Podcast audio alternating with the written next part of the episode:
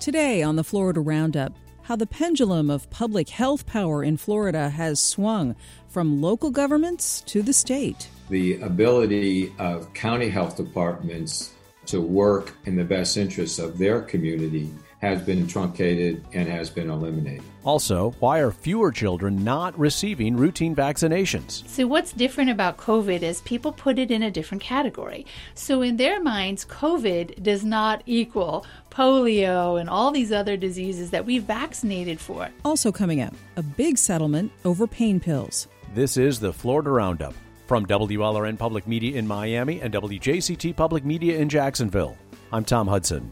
And I'm Melissa Ross. Join us for the Florida Roundup after this news. Support for the Florida Roundup comes from ABC Fine Wine and Spirits, family owned and operated since 1936. Guests can shop any of ABC's 125 Florida stores and get curbside service through abcfws.com.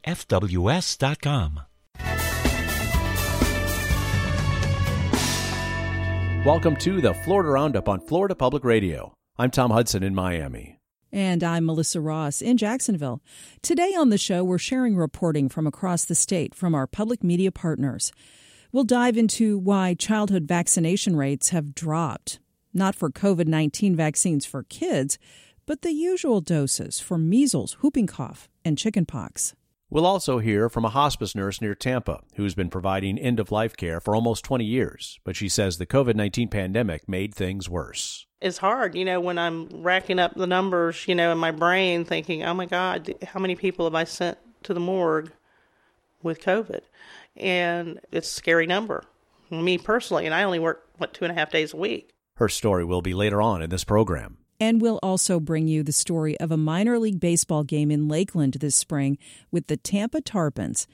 What made it historic was that it was the first men's minor league team managed by a woman, and it brought out young fans. It's kind of a, a big deal for a woman to be coaching a baseball team because it's not, it's very rare for to see that. We start with the push and pull in Florida over power, policy, and public health.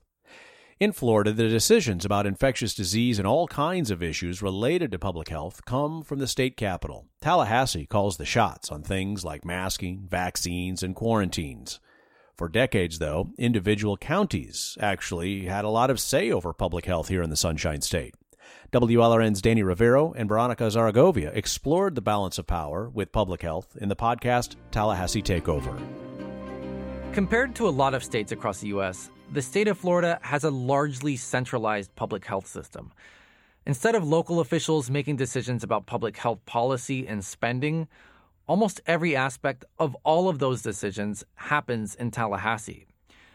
And during the COVID 19 pandemic, that top down approach has gotten political, with Florida's Surgeon General and Governor making decisions that many doctors and local leaders say run contrary to science.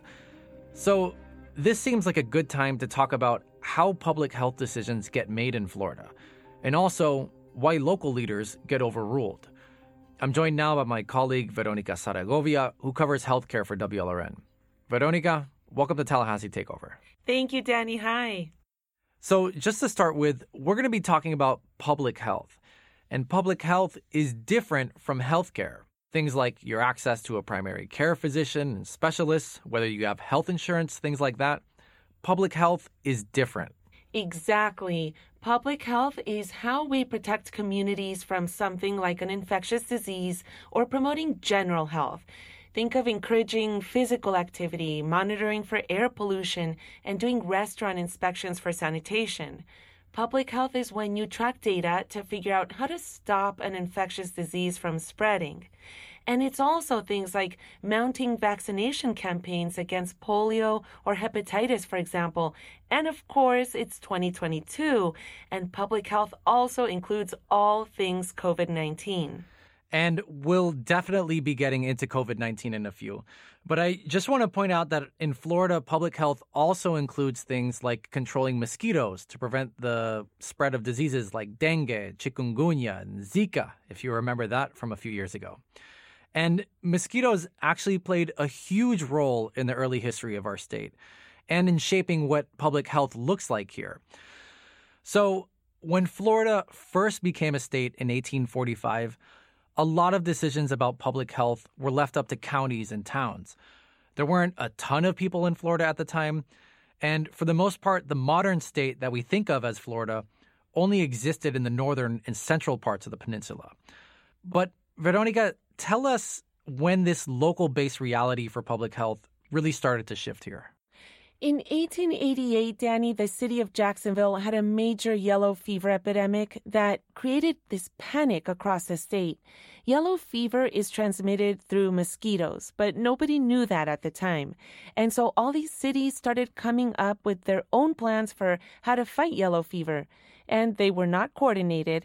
You couldn't travel from one city to the next. And since everyone had different rules during the epidemic, it became an issue actually not only for health, but for the state economy. And I actually pulled up some old newspaper articles that showed some towns in Florida had so called shotgun quarantine policies, where if you tried to come into town, the townspeople would stand on the perimeter with shotguns and threaten to shoot you dead.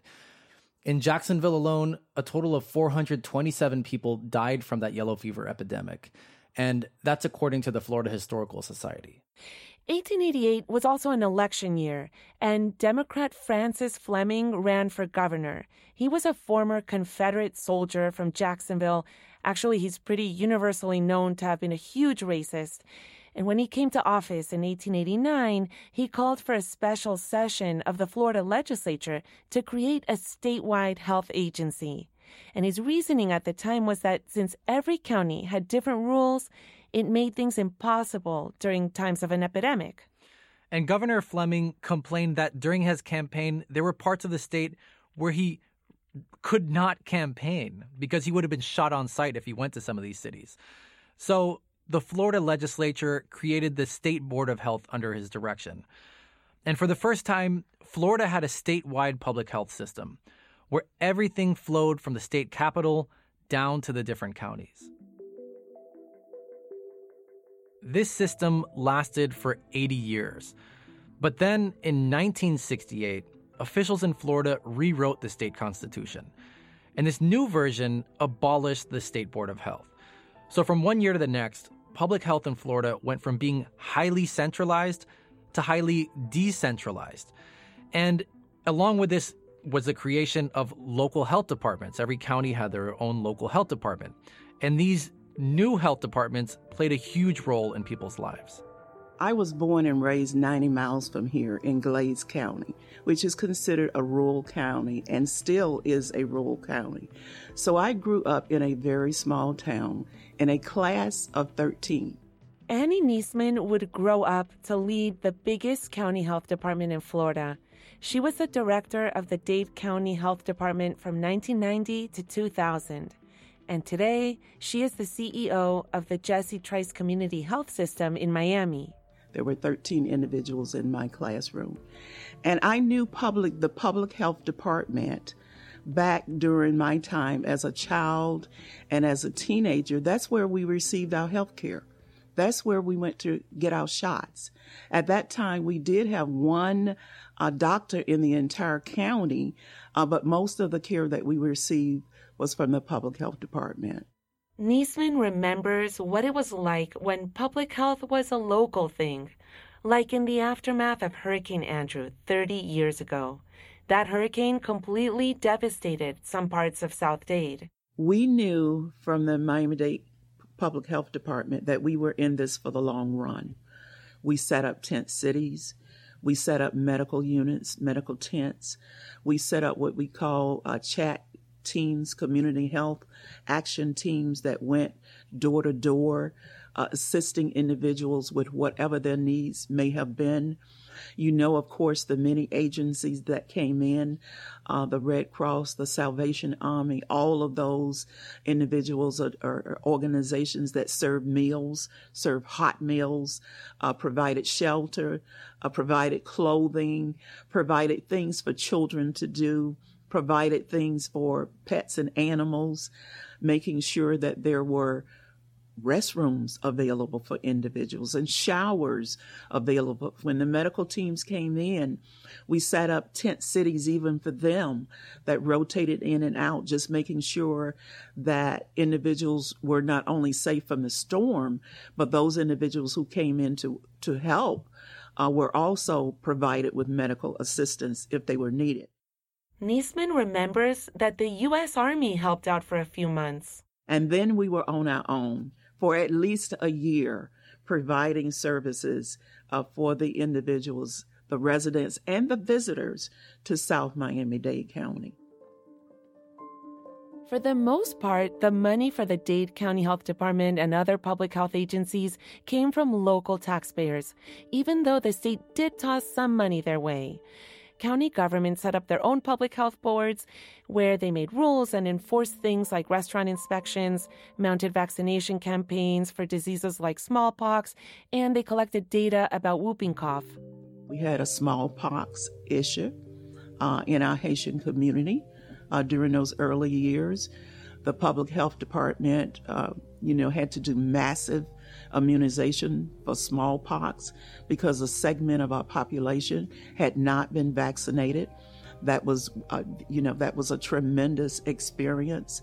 Through those years, you know, the Miami Dade County officials, I believe, recognized the importance of public health because we certainly helped them with swimming. We helped them with all of the environmental issues.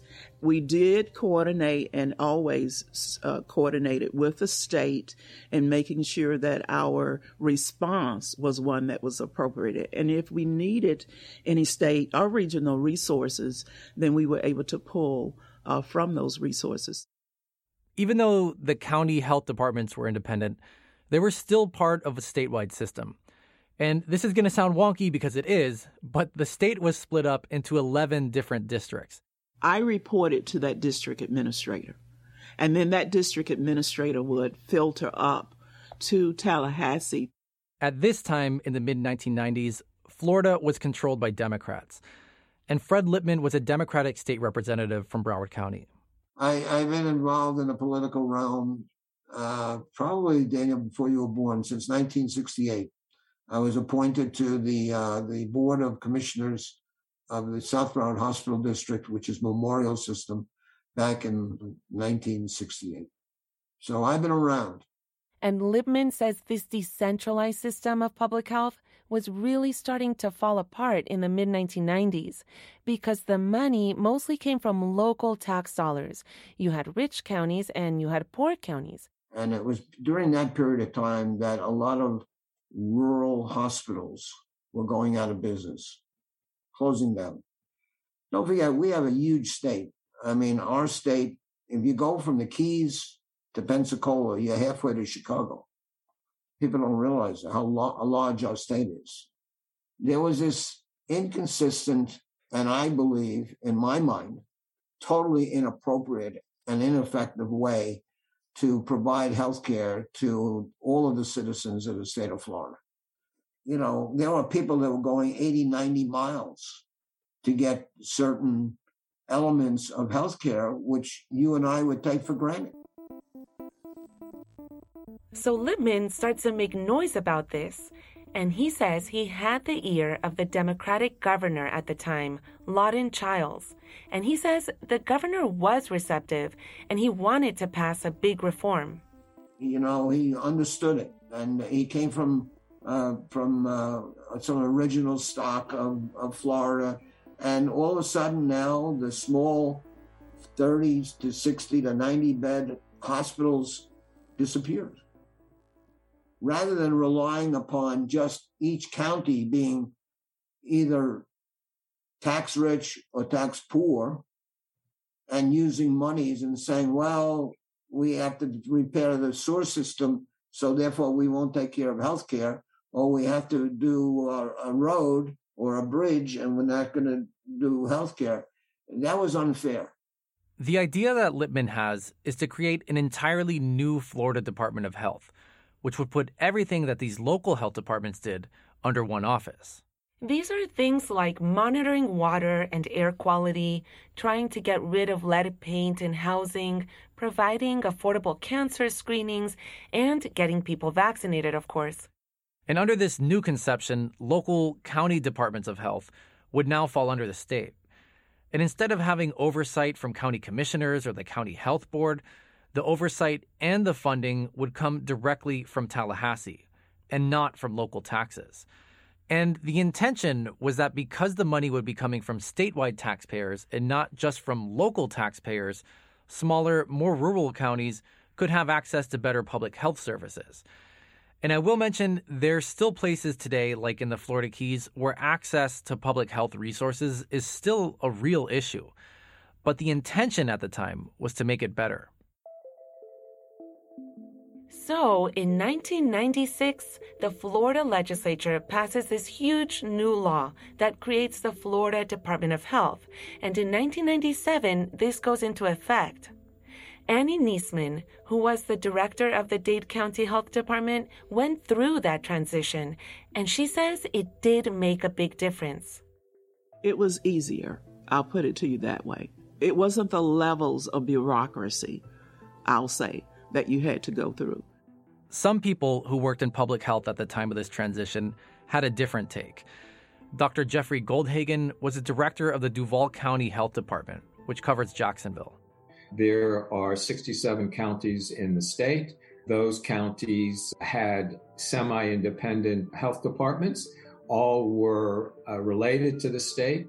Um, all looked to the state for direction and funding at the state level. The, uh, the, there were public health professionals who had committed their lives and professional careers to, to public health. And we worked together as a team where the expertise at the state was provided to that of the county health departments, and the best interests of the county health departments was the focus of the state. That system has been dismantled. Flash forward, and Goldhagen points to how the COVID 19 pandemic has played out as fuel for his criticism. That things were better back when local public health experts had more authority. So, of course, the COVID 19 pandemic comes along in March of 2020. And just like in the days of yellow fever in the late 1800s, public health once again becomes the state's central focus. Governor Ron DeSantis had only recently chosen Dr. Scott Rivkees as Florida's Surgeon General.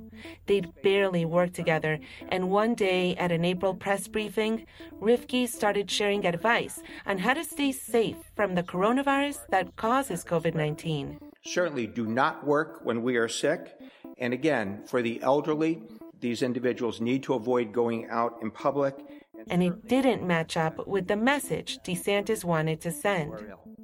Uh, we are at a plateau situation, but cannot emphasize enough that we cannot let our guard down at this present time. Until we get a vaccine, which is a while off, this is going to be our new normal, and we need to adapt and protect ourselves. Thank you. In the middle of the briefing, a staffer approaches Rivkees and leads him out of the room. Almost a year would pass before Florida residents or lawmakers would hear from Rivkees again. And this really confuses and alarms some people. That in the middle of a global pandemic, it looks like the Surgeon General of Florida is being censored. When Rivkees does reappear at a committee meeting in the Florida House of Representatives, lawmakers are told they would not even be able to ask him questions. This is nine months after his last public appearance. Democratic State Representative Carlos Smith from the Orlando area was completely outraged at this. I understand that we have an agenda to get to, but after over 25,000 Floridians have died from COVID, I, I don't really understand what's more important than our ability to ask questions of our state surgeon general. I, I, think that I might be speaking for, I don't know, Democratic and Republican members of this committee who worked hard to be the voice for their communities. And I think that we deserve an opportunity to ask the surgeon general simple questions about public health while he's here. It just contributes to the perception that this process is a sham. If we cannot be able to ask legitimate questions to the top public health officer in this state. In August of 2021, Rivkees would resign. This is from the podcast Tallahassee Takeover. You can find it wherever you get your podcasts. Coming up next, how the new Surgeon General has continued to change how Florida practices public health. You're listening to the Florida Roundup from Florida Public Radio. We'll be right back.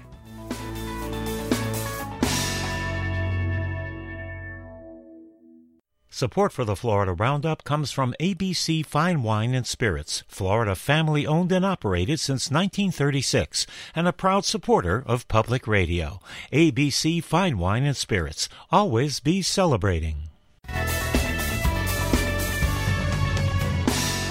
Welcome back to the Florida Roundup, and thanks for listening. I'm Melissa Ross in Jacksonville.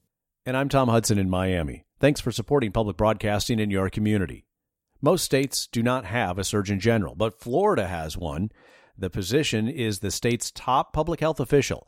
It has been a lightning rod of controversy throughout the pandemic and helped shift the decision making for public health in Florida away from county run health departments to the state government. First, Surgeon General Scott Rivkees was out of the public spotlight throughout most of the public health emergency, and he wasn't allowed to answer questions from the public or lawmakers. Rivkees eventually resigned. Florida's new Surgeon General, Dr. Joseph Ladapo, has not shied away from controversy and giving voice to Governor DeSantis' opposition to vaccine and mask mandates, among other policies. Now, this is where WLRN's Danny Rivero and Veronica Zaragovia pick up the podcast Tallahassee Takeover. The new Surgeon General Ladapo was known at the time for promoting controversial and unproven treatments for COVID 19 and casting doubt about the safety of vaccines for COVID 19. In fact, Ladapo refuses to disclose if he's been vaccinated or not. Both he and Governor DeSantis publicly reject any mask mandates, business restrictions, and other measures that were being recommended by the CDC at the time. Although the department does promote COVID 19 vaccines under Ladapo's leadership, it's really faded to the background when it comes to public health messaging. Shortly after he comes on board, Ladapo backs an executive order banning local school districts from implementing mask mandates, an issue we tackled in a previous episode of Tallahassee Takeover. At the end of the day, uh, these health protocols are based in evidence, but we have no need for any theater in Florida. And so if you're force masking employees just for the appearance of safety, that is not a sufficient justification, and you're not doing best uh, by your employees. The other the governor's office releases a video that says buck the CDC, which sounds exactly like what you think it sounds like. And with Dr. Ladapo at the helm as a state surgeon general, Florida's Department of Health becomes almost like an extension of the governor's office.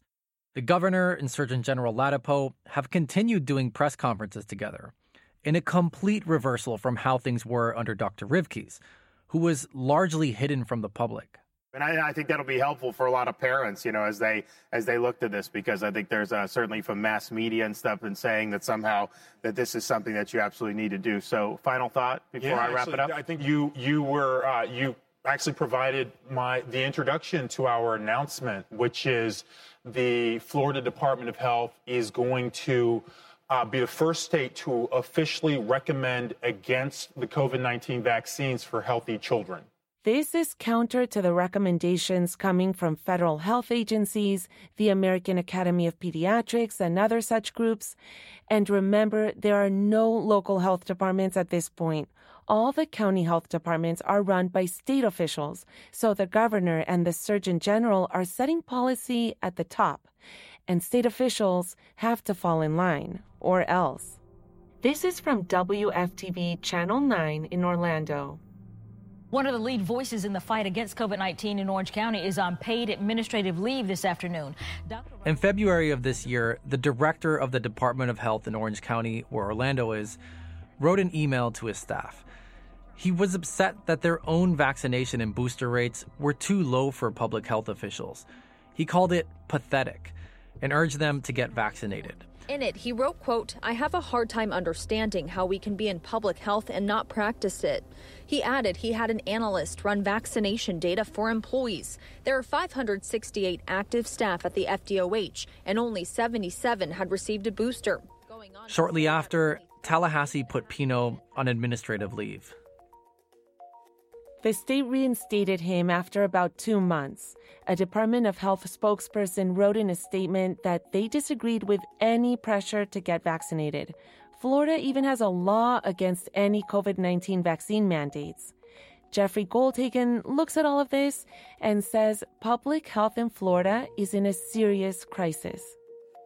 It would not be hyperbole to say that, in fact, we have no Department of Health we have no public health system anymore in the state of Florida that is in any way competent enough to be able to fulfill their role and the expectation of the community's role uh, for the protection and advancement of individuals' health. Uh, this, the role of the Surgeon General has now become the role of a political pawn uh, to reflect the political exigencies of the governor and of the executive branch. One of the basic principles of public health is that all public health uh, is local. Unfortunately, uh, in this administration, the ability of county health departments to work in the best interests of their community has been truncated and has been eliminated. At the beginning of the pandemic, some cities and counties in Florida did use emergency orders to implement things like mask mandates and curfews and closing public parks. And in retrospect, some of those decisions were not effective, like closing beaches. Right, the beaches were one of the safest places you could be, but we didn't know that then. We were learning on the fly, and no one had all the information they needed. Local governments were trying to do what they could to protect public health and prevent the spread of the coronavirus. But those local powers have been rolled back. And now, virtually everything public health related comes from the state and only the state. In Massachusetts, if we want to make a regulation for something related to tobacco or something related to housing, um, it can be done at the local level. And it is a local decision here. Massachusetts takes a completely different approach. It has one of the most decentralized public health systems in the country. There are a total of 351 local health departments, all of them virtually autonomous. Don Carmen Sibber is the executive director at the Massachusetts Health Officers Association. In the town in which I worked, we had a commissioner of public health and it was his responsibility. He had an advisory council, but it was ultimately his responsibility if they wanted to have, let's say, masks in place longer than the state, which happened, you know, things like that. The state doesn't, it's it's it's local authority here, which I guess is different than Florida. Sibber thinks that overall, this system works great. There is some state oversight, but for the most part, communities make their own decisions based on what works best for that city or town. And the funding for these local public health departments in Massachusetts comes almost entirely from property taxes, which does work in big cities and small wealthy communities, but it can be pretty bad for places that have more poverty a couple different communities where you have the exact same size, but one is wealthier or thinks of public health is more important. And you have 10 staff people and they're doing prevention and they're doing, you know, diabetes work and they're doing, you know, all kinds of things. And the other one has two people and they can't keep up and they're doing none of that and they're poor or they're, you know, they're just not getting the same level of service. Sibber says the state of Massachusetts is trying to figure out a way to help cities coordinate better with each other and share resources across city borders to help address this. But that does not mean that it's moving to become more centralized, along the lines of what Florida did in the 1990s. We need to make sure that those communities that are disproportionately affected, which are usually the communities of color and the, the poorer communities, receive what the same wealthy communities receive. Fred Lippman created the system that exists today in Florida, where local governments have virtually no say about public health decisions because they're being handled by the state. And Lippman says it was all worth it. My personal intent, as being a, the primary sponsor of the, of the bill, was for just that to happen that that's that's the basic thesis in which I felt was necessary. So, if that was Lippman's intention, he was definitely successful. Florida actually has a pretty progressive system for distributing public health dollars across the state. Because after Tallahassee took over, smaller rural counties do get more funding than they used to produce in local taxes. What we have now in Florida is a centralized big government program created by progressives. Exactly the kind of thing that conservatives and Republicans say that they're ideologically opposed to because it limits local decision making. In this case, though, it's Republicans running a big government system.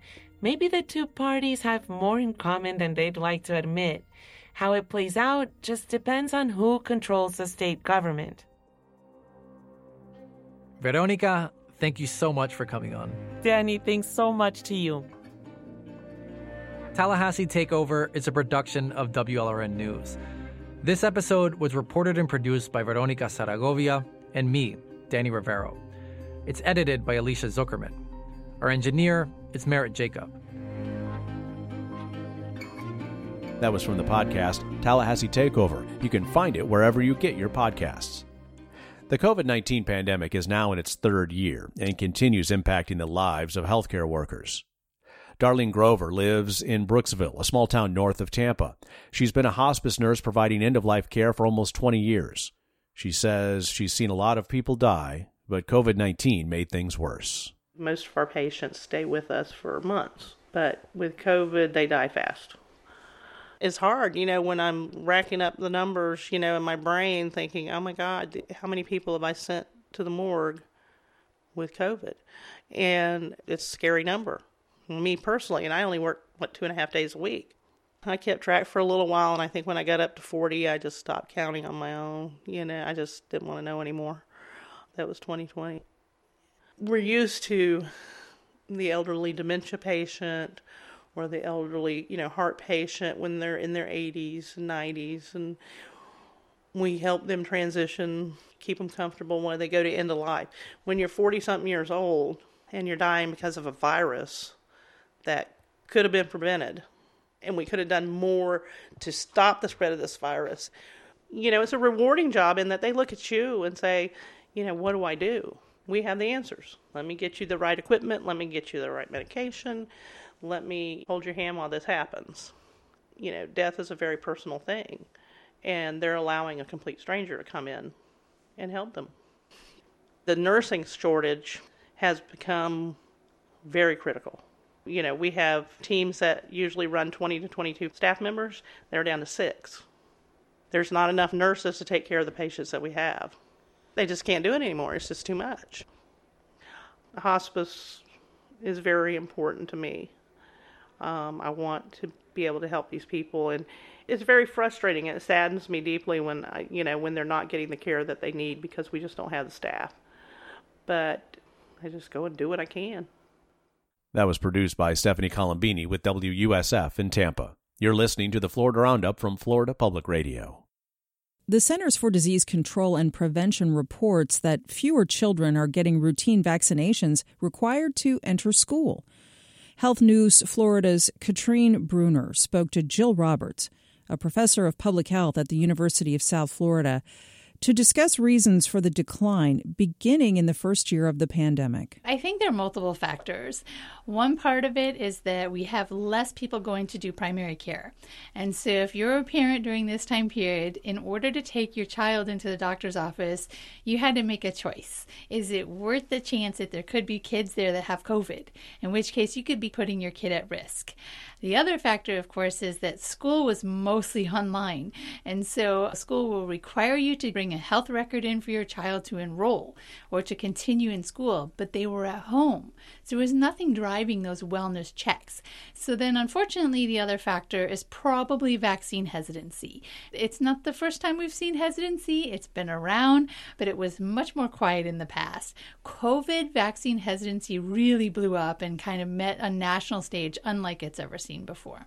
Do you think misinformation or anti vaccine campaigns in Florida may have played a part in fewer children getting routine vaccinations? Yeah, I'm sure that this is true. And it's not just Florida, it's a nationwide problem. So, what's different about COVID is people put it in a different category. So, they see children actually getting COVID and recovering and seemingly fine. Now, we don't know the long term impacts of getting COVID. So, in their minds, COVID does not equal polio and all these other diseases that we vaccinated for. And so this hesitancy really kind of grew up to say, well, maybe we don't need this. Maybe this is a mild disease. Maybe I'm putting my child at risk. If you put that little amount of doubt in there, people who push anti vax campaigns will jump on it in a heartbeat. Thousands of children in Florida already received religious exemptions that allowed them to forego required vaccines for school and national data shows more people may be applying for and getting these exemptions. Why could that be an issue? Yeah, so this is unfortunate. Um, to put some data behind it, there are no major religions that oppose vaccination. In fact, some of the biggest vaccination campaigns in the world are actually led by faith leaders. However, it's a loophole. And so individuals who really don't want to vaccinate, but they still want their kids to go to school or they still want to get that job or whatever it is that that's the barrier, will jump on that. What percentage of children need to be vaccinated to prevent outbreaks? So, being a public health practitioner, I say all of them. to answer scientifically, it's really high. In order for us to prevent measles, we have to hit a 95% threshold. In fact, the goal for 2030 is 90%. We were there. So, before this last year, we were at 95% of children getting their vaccinations. Why it's so high is measles. Nothing spreads like measles. Now, we've seen coronavirus maybe give it a run for its money, but measles was the big barrier where we said, okay, we've got to get all these people vaccinated. Do you know if Florida has done anything to boost vaccination rates over the past few years? I'd say we've done the opposite, unfortunately. And so we've gone against national guidelines that recommend vaccinations in the state of Florida. And so that's unfortunate. I haven't yet seen any official notification against any vaccine other than COVID. Now, obviously, with COVID, we've gone against what has been recommended nationwide. But for other vaccines, as far as I know, we're still towing the same line as what the CDC recommendations are. Do you think COVID has permanently changed the way many people perceive vaccinations? Yeah, I think COVID actually brought a lot of shift in things and shift in thinking and in ways that aren't necessarily great. And so when everyone asks me the question, what is my risk?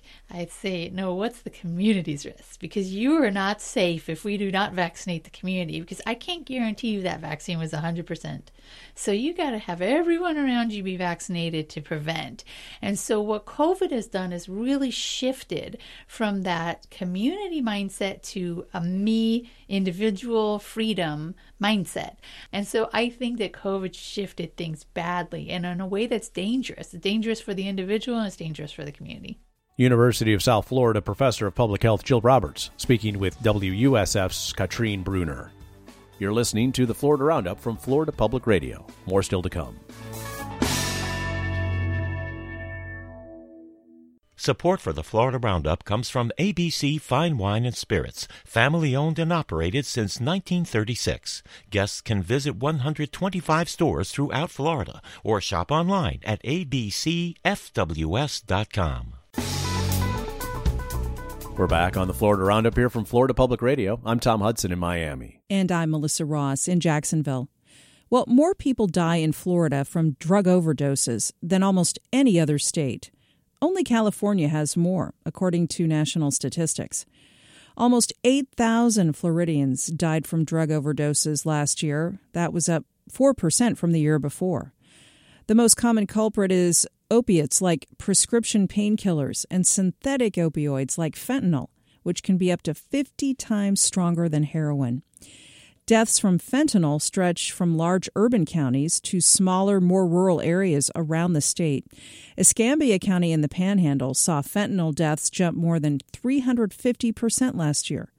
WUWF's Dave Dunwoody begins our reporting from Pensacola. Dr. David Josephs is clinical director at Pensacola's Lakeview Center, which treats addiction and mental health disorders. We are not doing well in the panhandle. We are at the top of the list in terms of deaths, which is not where we want to be. There's been a push to be able to take pain medications, primarily opiates, to manage your pain. And of course, these medications are extremely addictive. The other issue, says Josephs, is stress and people not understanding the life threatening impact of using opioids and overdosing on them. About 70% of the 100,000 overdose deaths in the U.S., he says, are from opioids. Opioids are not going away. Joseph says when properly prescribed and closely monitored, they have true therapeutic value in certain treatments. Absolutely. Opioids will remain and should remain a part of medical treatment, but supervised and managed by your physician or your treatment provider. That's really important. Dave Dunwoody, WUWF News. This is Kevin Kerrigan in Fort Pierce. It's bad everywhere, says Dr. Kenneth Palestrant, the founder of the Pinnacle Wellness Group and a member of the Treasure Coast Opioid Task Force. Fentanyl is a powerful synthetic opioid that is similar to morphine, but 50 to 100 times more potent. It's killing people across the country, in Florida, and along the Treasure Coast. 73% of the deaths that we've seen recently involve fentanyl, and that's tremendous upsurge. And that's a DEA statistic, by the way. Dr. Palestrant points to a case last year when a drug dealer in St. Lucie County was busted with about a pound and a half of fentanyl. Two milligrams is a lethal dose. A pound and a half could kill a lot of people. And we're seeing that all the time. The surge in fentanyl deaths comes at a time when it seemed as if the opioid crisis involving prescription drugs was waning. The two are related, says Dr. Palestrant. The pendulum has now swung from the doctor's office to the street. Because the laws in the different states have cracked down on opiate prescribing what ends up happening is a lot of these people who are addicted to the prescription opiates uh, and they aren't getting it from their doctors anymore. They go out in the street, and unfortunately, the stuff in the street is contaminated with fentanyl. Up until 2018, fentanyl used to be mailed into the U.S. from China, says Dr. Palestrant. Now it's primarily coming from Mexico. The Mexican cartels get the chemicals from China and they manufacture illicit pills so it's not just a heroin addict shooting up. No, there's so many outlawed pills out there that are manufactured by the cartels and shipped across the border. In 2021, the DEA seized 91 million pills coming across the Mexican border that contain fentanyl. Yeah, I hate to say it, it's chemical warfare against our country. Kevin Kerrigan, WQCS News. I'm Wilkine Brutus in Palm Beach County.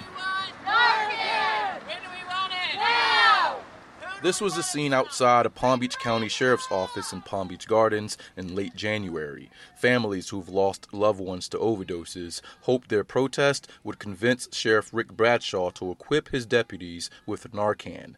That's the brand name for naloxone. My son suffers from addiction. It first showed itself when he was like 12 or 13 years old. Today he's 30. Maureen Killian leads the Southeast Florida Recovery Advocates, which helped organize the rally. He is today in long term recovery. He is enrolled back in school and graduating with his bachelor's of nursing in August. Killian and other advocates recently sent a letter to PBSO asking for deputies to carry Narcan. According to the State Department of Health, the increase in overdoses in the area has been linked to stimulants such as cocaine and methamphetamine laced with fentanyl.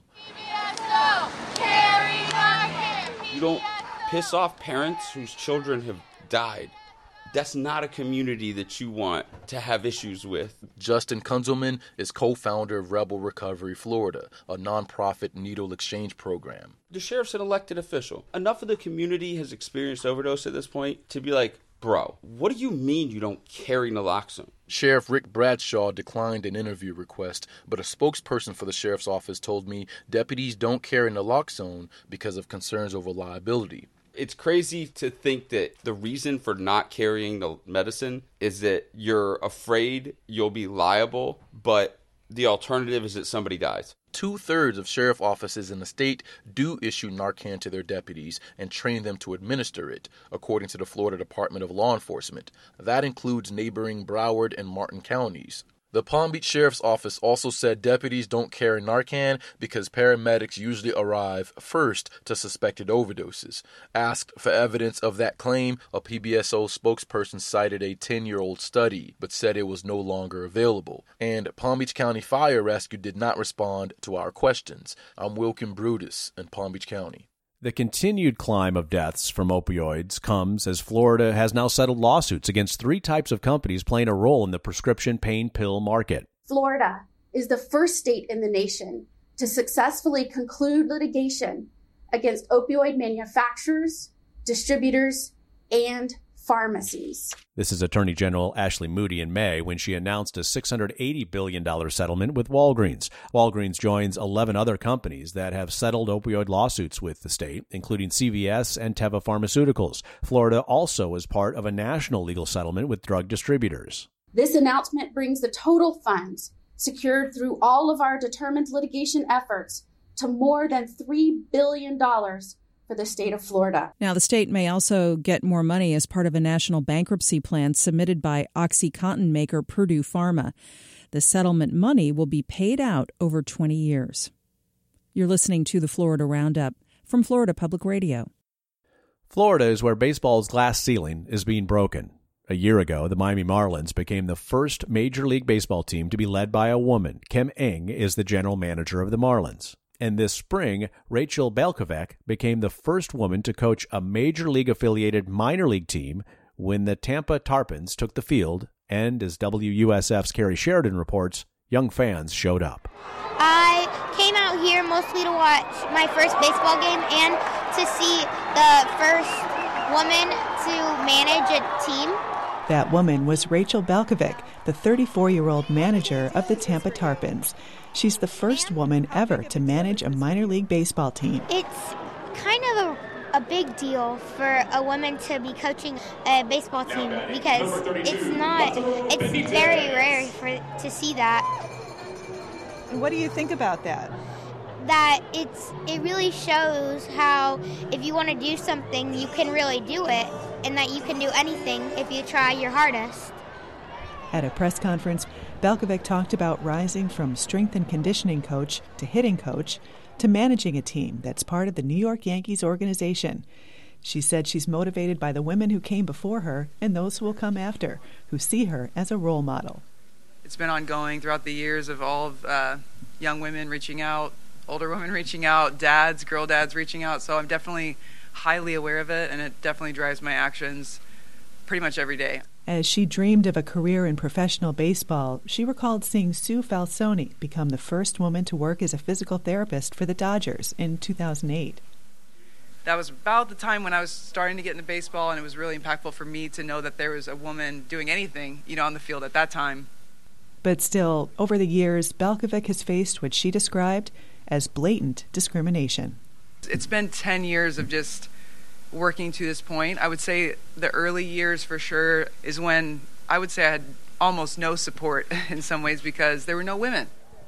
There were plenty of women and girls there. Prior to the game, Balkovec signed autographs for fans. Many were athletes themselves, like Sarah Duenas, a 15 year old at Davenport High School in Polk County. Well, as a softball player, I enjoy softball and baseball, and the game to me is just, I love it. She says seeing a woman manage a men's team, it's it's a very once in a lifetime experience.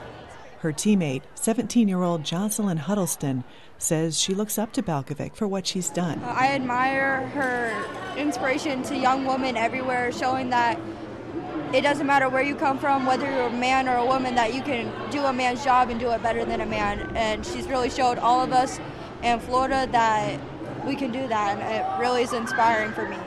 Huddleston and teammate 15 year old Amanda Bonilla say that inspiration is needed because there's still a lot of work to do.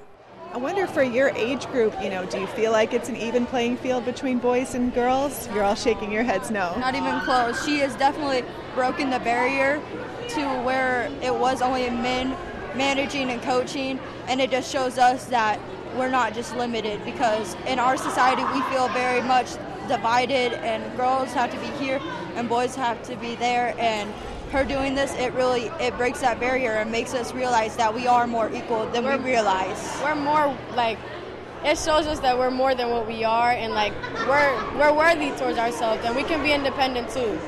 Yeah. As the sun set on the game and the girls in the crowd reflected on their challenges and possibilities, the woman they came out to cheer for led the Tampa Tarpons to a win, beating the Lakeland Flying Tigers 9 to 6. It was yet another victory to celebrate. I'm Kerry Sheridan in Lakeland.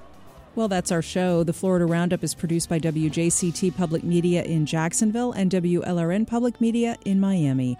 Heather Schatz and Natu Tway are the producers. Catherine Hobbs is our associate producer. WLRN's Director of Radio Operations and the program's technical supervisor is Peter Mertz. We get engineering help each and every week from Doug Peterson, Charles Michaels, and Josh Torres. Our theme music is provided by Miami jazz guitarist Aaron Lebos at aaronlebos.com. Thanks for listening. I'm Tom Hudson. And I'm Melissa Ross. We'll hear from you next week. Have a great weekend.